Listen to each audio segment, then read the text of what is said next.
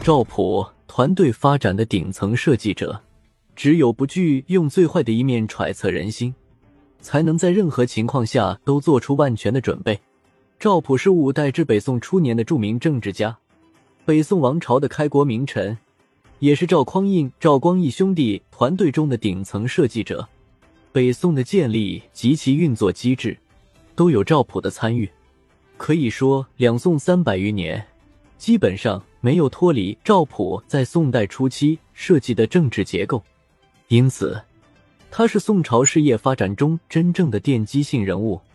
赵普出身官僚世家，祖父和父亲都担任过司马军职一类的官。后周显德年间，他在永兴军节度使刘慈幕下做幕僚。刘慈病逝后不久，他投入赵匡胤幕下。担任司法官员，柴世宗去世后，幼主柴宗训即位。赵普为赵匡胤谋划上位，做出了紧锣密鼓的安排。显德七年（九六零）正月元日，情报说契丹与北汉联兵来袭，在没有对情报进行核实的情况下，宰相范质等大臣就下令让赵匡胤出征。初三那天。赵匡胤率领禁军到了开封东北四十里之外，夜宿陈桥驿。当天晚上，赵普让赵匡胤的亲信将领在军中散布言论，说：“皇帝年幼，无力亲政，我们为国家战斗，谁会了解呢？不如点检赵匡胤为天子，再出征。”这些言论煽动了将士们的兵变情绪。赵匡胤的胞弟赵匡义和赵普趁机将一件准备好的黄袍披在假装醉酒的赵匡胤身上，将士们罗拜三呼万岁。赵匡胤假装十分惊讶，好像被逼迫无奈当皇帝一样，很勉强的说：“你们贪图富贵，逼迫我当天子，能听我的命令，我就答应；不然的话，我不能当你们的主上。”将士们连声应诺。赵匡胤兄弟牢牢控制住军权后，赵普一方面派人回去告知留在都城开封的赵氏家人，让他们不要慌乱；另一方面通知赵匡胤的结拜兄弟殿前都指挥使石守信，以及殿前都虞侯王沈琦等，让他们做好内应工作。由于一切安排周详，赵匡胤率军回都城时，几乎没有遇到抵抗。只有侍卫亲军马步军副都指挥使韩通准备反制，被军校王彦生朱祁一家。赵匡胤回到都城时，宰相范质正在吃饭，听闻消息后，和另二相王普为人仆一起来见赵匡胤，痛哭流涕，说自己这么做都是被士兵威逼的。还不等范质回应，旁边的军校罗彦环便手持钢刀，大声喊道：“我们没有主上。”今天必须立赵太尉为天子，其余的士兵都跟着呼喊起来。范质走下殿阶，掐着另一宰相王普的手说：“都是我们仓促派遣的罪过啊！”王普的手掌几乎被掐烂，但他们都清楚大势已去。在得到赵匡胤保全年幼的周公帝的承诺下，举行了禅位仪式。军校罗彦环后来被赵匡胤任命为控河左乡都指挥使，累官至节度使。很显然，他在朝堂上的那声大喊，并不是偶然的。他本就是赵匡胤的亲信，是赵普安排他在朝堂上演了一出戏罢了。北宋建立后，赵匡胤任命赵普为谏议大夫、枢密直学士，成为赵匡胤最倚重的文臣。赵匡胤篡夺了后周皇权，义成军节度使李云率先反对，并联合从前的敌人北汉皇帝刘军起兵。就在赵匡胤踌躇不定的时候，赵普建议御驾亲征。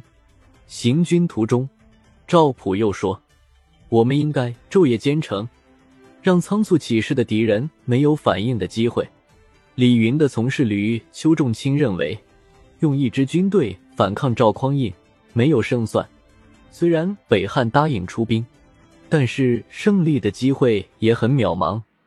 不如率军西下太行山，拿下怀州、孟州（今河南孟县），守住虎牢关，待占领洛阳后，再向东夺取天下。但是李云拒绝了这一建议，他认为自己是后周老臣，只要起兵，其他大臣和将军就会响应。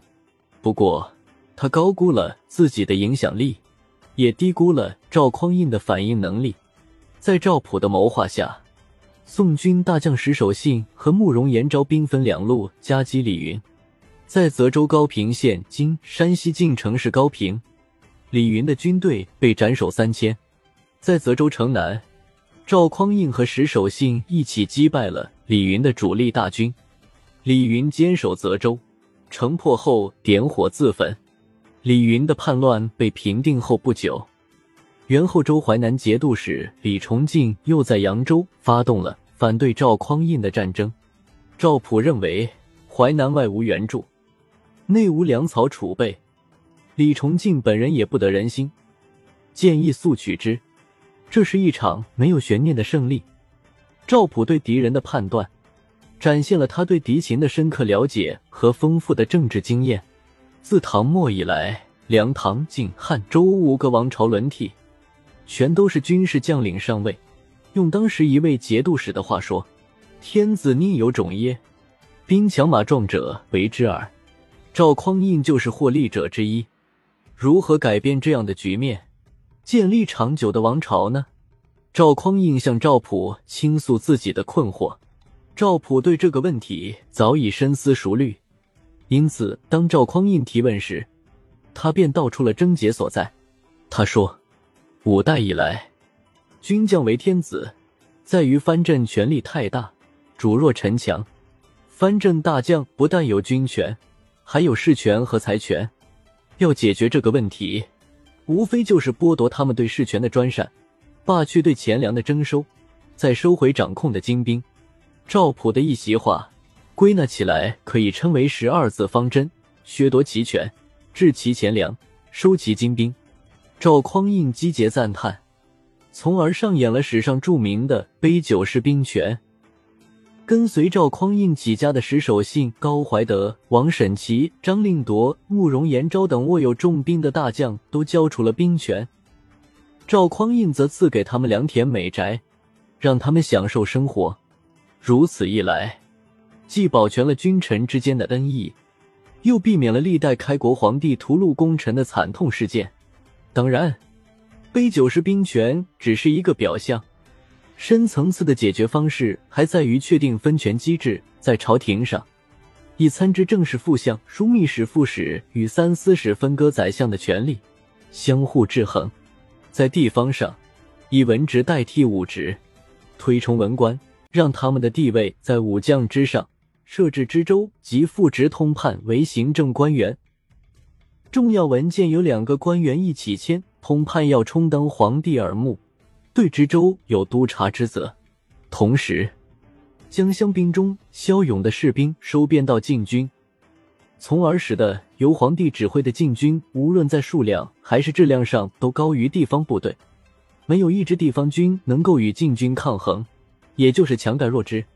在钱粮问题上，在地方设转运时，将大部分地方钱粮输送到中央，地方军官除了领兵作战外，无论是财权还是事权，他们都不掌握，而且政治地位较低，叛乱的可能性就微乎其微了。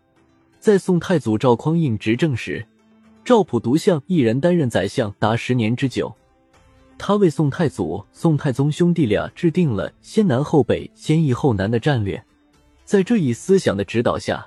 北宋逐渐灭掉了割据荆南的高氏政权、后蜀政权、南汉刘氏政权、南唐李氏政权。随后，吴越与福建漳泉等地的割据势力也相继投降。最后，北汉也被灭。